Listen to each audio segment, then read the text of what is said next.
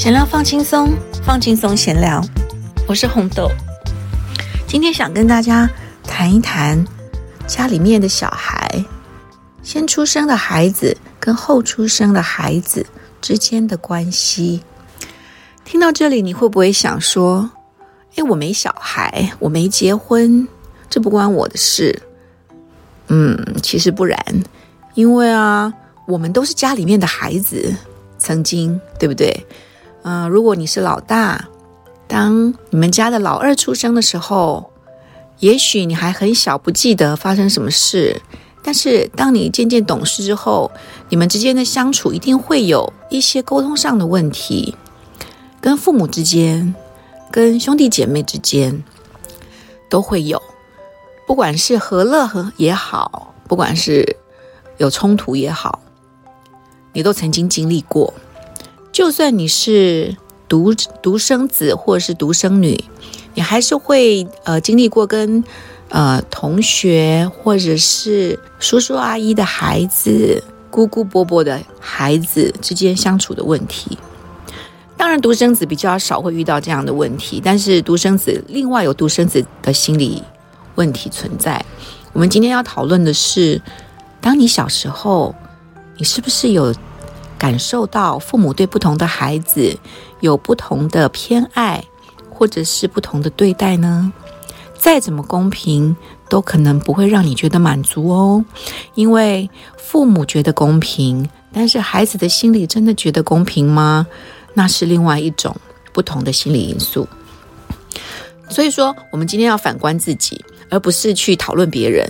像我每一次在讨论别人的时候，都会觉得说我想要批评这个，我想要批评那个啊！别人站在电梯口挡着，真讨厌；别人站在走道上聊天，真讨厌，都挡住我了。但是我会不会做这个事？会，我也会呀。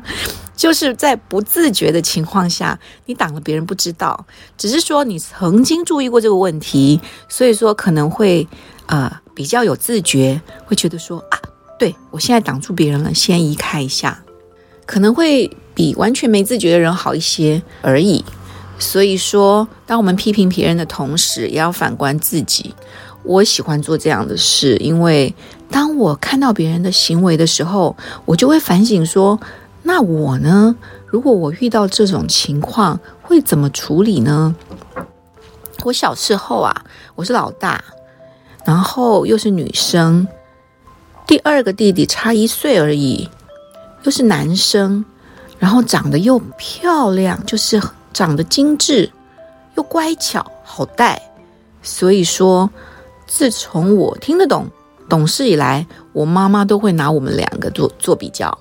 你看你弟弟多乖巧，多可爱，都是你；你呢，又丑又捣蛋，又爱哭，多难带啊！我妈妈尤其记得一件事，常常说出来给我们听，我都已经到了不无法忘记的地步。她说：“当我满月以后，妈妈有工作，所以要把我寄在外婆家，然后外婆就带着我一个晚上都睡不着，因为我就是拼命的哭哭哭都不停，最后居然连夜打电话给妈妈，叫她把我带回家。所以，我。”从小就知道自己是一个难带、爱哭、脾气差，然后又长得丑的孩子，这对孩子的心理上当然会有很大影响啊。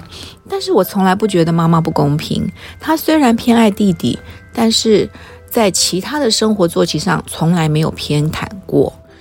所以说大家都很公平，只是我有一个缺点，我又不是天秤座，但是我非要求公平不可。你分的西瓜如果比我。比我大一点，我就不不高兴啊；比我小就算了，我可以没看到。但是只要是吃的东西分的不均不平均，我绝对生气。果然是个脾气坏的孩子。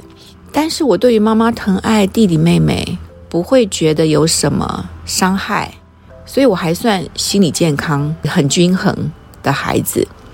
但是并不是每个家的孩子都是这样哦。你们可以回想看看。自己家里面哥哥姐姐或是弟弟妹妹有没有这样的情形？我看过一部小小的影片，有点像动画，就是叙述一个孩子在妈妈生了第二个孩子的时候，开始醋劲大发，然后妈妈喂奶，他一定要凑上去，他也要；妈妈抱着妹妹，他也要，绝对不认输，不然就是大哭大闹，做坏事，捣蛋，引起父母的注意，然后最后也是一阵毒打。所以在心理学上，我曾经听过这样的说法，就是，呃，孩子他。做坏事，就算是引起你的注意被揍了，他也开心，因为他就是要引起你的注意。所以，当孩子捣蛋的时候，你反而不应该过度的重视他，或者是注目他，过度放大孩子的行为，给予处置的时候，不管是不是处置过当，都是让孩子完成了他想要引起你注意的那一个动机。所以说，当孩子捣蛋的时候，你应该先观察他为什么做这件事，背后的原因是什么，然后再处理。因为当水打翻了，桌椅弄倒了，都已经是既成的事实。不要急，先观察，看看当下自己正在做些什么，有引起他不满吗？或是他做这件事？多少次了？每一次做这件事的时候，你在干嘛？去分析原因。所以父母要冷静是很不容易的啦。但是你冷静的等待、观察的时候，他的情绪也变稳定了。你也可以分析出这背后的原因是什么，然后再来想想你自己小时候有没有遇过这样的事情。如果孩子的性格是在这一些小事之中奠定的话，就不能不注意，因为一旦他养成了不受到注注意就要做什么事的习惯之后呢，他的人格就会跟着改变。所以说，每个行为的背后的原因，不管是成人或孩子，都应该要自己去分析一下。像我已经很习惯妈妈说我丑了，你呀脸又长。皮肤又黑，眼睛又大的丑毙了。小时候居然觉得眼睛大是丑的，因为妈妈家的孩子都是丹凤眼。我都是到了最近才理解出这个道理，就是说我为什么很没自信啊，或者是在选择对象的时候没有办法去找那个符合自己理想的，而是降格。所以说。妈妈的影响真的很大，那可是后天呢？是不是可以靠自己改变？我相信是一定可以的，但是你必须要有这个反省的能力。如果没有的话，就会陷入那个爸爸妈妈就是不爱我，他就是爱妹妹的这一种心情当中。我有一个朋友，她是一个年轻可爱的女孩，所以说我认为她一定也是受到父母的宠爱。可是她的哥哥呢？就非常明显的感受到，她是因为妹妹而失去了父母的爱的那种心情，一直到长大了还是没有办法平复，就是要欺负妹妹才能够发泄他的怒气。但是他也不是不爱妹妹，譬如说全家一起去吃大餐，他会请客带大家去吃，妹妹一定要去，然后。他跟女朋友出去玩，也会找妹妹一起去，然后请妹妹吃饭。但是，一旦有任何让他不满的事情，例如说妹妹说了一句不中听的话，他会马上的勃然大怒，像神经病发作一样的大吼大骂。最后，一定要父母出来做和事佬，而且一定要父母。判定自己是对的，妹妹是错的，然后让妹妹向自己道歉。如果这件事没有达成，他就会说父母宠坏了妹妹，要父母也向他道歉。当然这是有点离谱啦，我也很想分析这一个哥哥的心理状态，但是我一直就听他在诉说这种事情的发生，不断重复，不断重复，然后他年纪轻。一受到委屈就是哭，然后跟我诉苦，我会听他说。可是我在听他诉说的过程，会觉得说这实在很离谱。这哥哥到底怎么回事？都已经成年了，工作了，有女朋友了，说不定就快要论及婚嫁了，可是却还这么不成熟。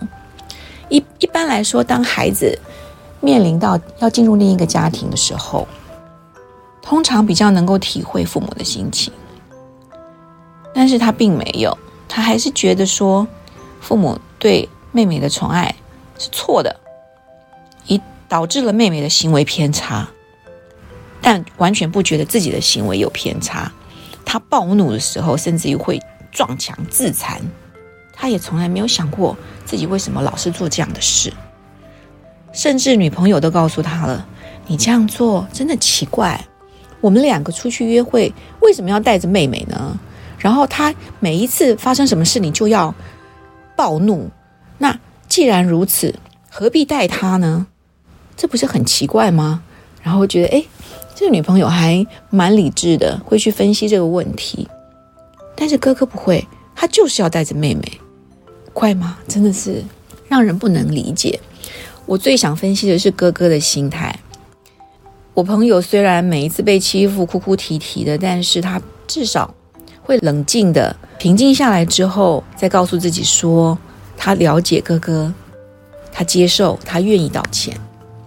那反而是哥哥从来没有办法被理解、被接受，还有修正自己的行为。所以说，大家都会先去同情那个受害者，然后把受害者的遭遇拿出来分析。但是没有人去分析那一个霸凌别人、欺负别人，他的心理的伤害到底是多深，深到他没有办法在成年后改善自己的行为呢？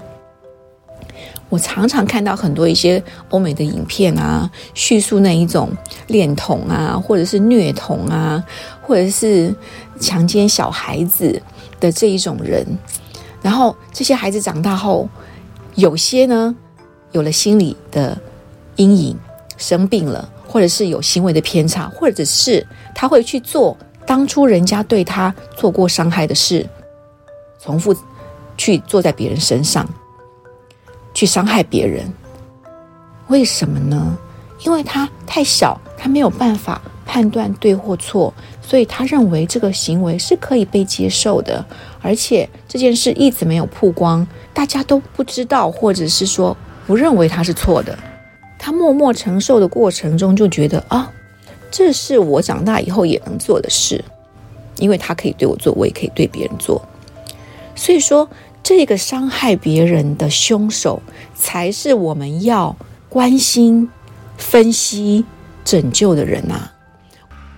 我们不是把这些人关起来就算了，而是应该要帮助他们，然后。找出这些犯罪人之所以这么做背后的过程原因，理解他，才能够治疗他。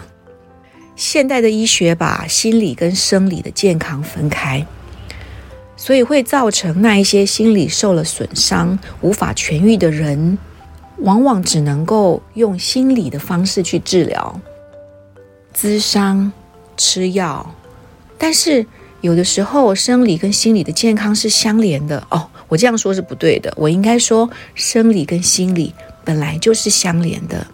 你难过的时候，身体会发热、落泪；你伤心的时候，心脏会觉得很缓慢，或者是你生气的时候，心心跳会加快。所以说，生理跟心理无法分割。饮食也会影响你的身体，然后你的心理也会影响你的身体。所以说，我们如果把心理学读通了，会有很多无法解释的地方。我相信，那就是要把生理健康带进心理才对。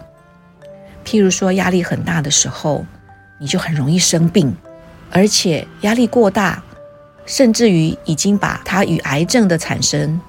牵上了线，就是说，当你生理有问题的时候，有可能是因为你的心理有了问题，然后你的心理有了问题，也会影响到你的生理健康。那我们往往呢，就是问错了问题，走错了方向去思考。虽然我不是专家，我只是闲聊，但是我也很希望那一些专家可以听到这样的声音，回去找找那一个始作俑者、凶手到底出了什么问题。我真的非常的好奇，也很关心哥哥到底他在小小的时候经历了什么。虽然父母都这么爱他，他是长子，绝对少不了父母的爱，但是他却因为妹妹的出生而产生了不同的性格。到底是为了什么？是因为他当初接受了太多的爱，在妹妹出生后感觉变少了之类的吗？我好想知道。但是我不是专家，我希望专家也可以帮我们解答这些问题，然后让我们注意那一些施害的人到底承受了哪一些过去，而不是只专注在受害者的身上。这就是今天我想谈的话题。很希望，很希望您聆听的正好是专家，也跟我们分享你的想法哦。我也会在这里跟其他的听众分享。闲聊放轻松，放轻松闲聊，我们下回见。